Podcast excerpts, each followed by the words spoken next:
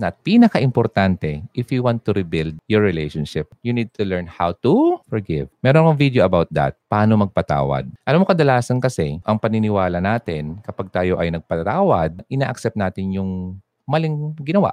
Oo, but you have to understand na ikaw din naman ay nagkakamali, di ba? Kapag nagkakamali ka, kailangan mo ng forgiveness. So, kung yung taong nagkamali sa iyo, kailangan din niya ng forgiveness from you kung ikaw yung ginawa ng mali, di ba? Kung ikaw ay pinatawad, kailangan mo rin naman magpatawad. Kasi when you forgive, ikaw ay nag-release, nagre-release, tinatanggal mo sa buhay mo ang burden na na-feel mo. Kasi hindi ka makaka-move on talaga kung hindi mo unahin ang pag-forgive. Kung nakita niyo yung uh, video ko about uh, mabilis na paraan ng pag-move on, isa talaga yun sa mga elements doon na kailangan mong gawin para maka-move on ka. Okay?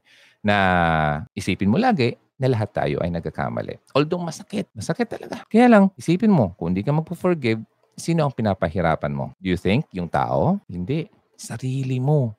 Ikaw.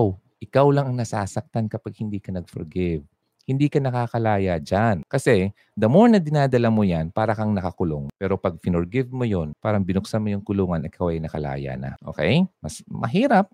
Oo, mahirap. But you have to do it. Full.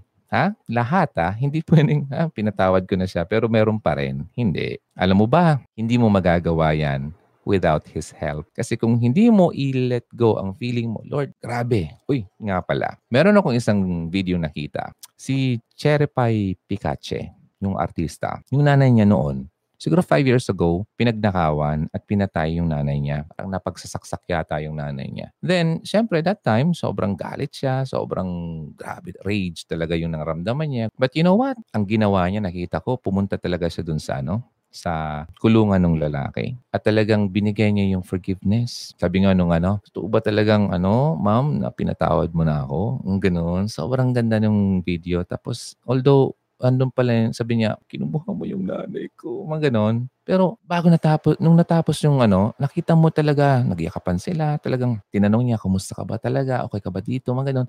So nakita mo talaga dun sa mukha nung nagpatawad na talagang ni-release niya. Kasi nga, sabi niya doon, kailangan ko talagang gawin to kasi para sa akin din naman. Okay? At syempre, hindi lang do- doon sa taong pinagpatawad mo, kundi sa sarili niya. Kasi sobrang tang- ilang taon na siyang naghihirap at kinikimkim niya yung pain na ginawa nung lalaki doon sa nanay niya. Kahit sino ba naman, syempre patay yung nanay mo, magulang mo, magagalit ka. Pero it takes a lot of courage and sobrang kapit kay Lord para magawa mong isang bagay na mapatawad mong isang tao nagkamali sa iyo, lalo pa kung pinatay ang mahal mo sa buhay. Marami na mga ganyan mga instances na nakita ko sa, ano, sa internet. Talagang sobra. Iba talaga. Kaya nga sabi ko sa inyo, kung nahihirapan ka magpatawad, kailangan mo talagang i-let go yan at mag, mag ano ka, mag-pray ka. Sobrang prayer. Okay? Kasi tutulungan ka naman talaga. Kasi yun naman talaga gusto ni God na gawin natin. At uh, hindi ka naman naiiwan na, ah, hmm, sige, nag-pray ka tapos di ka niya tutulungan na mabago yung uh, puso mo. Kasi siya lang naman ang nakakapagbago ng puso ng tao.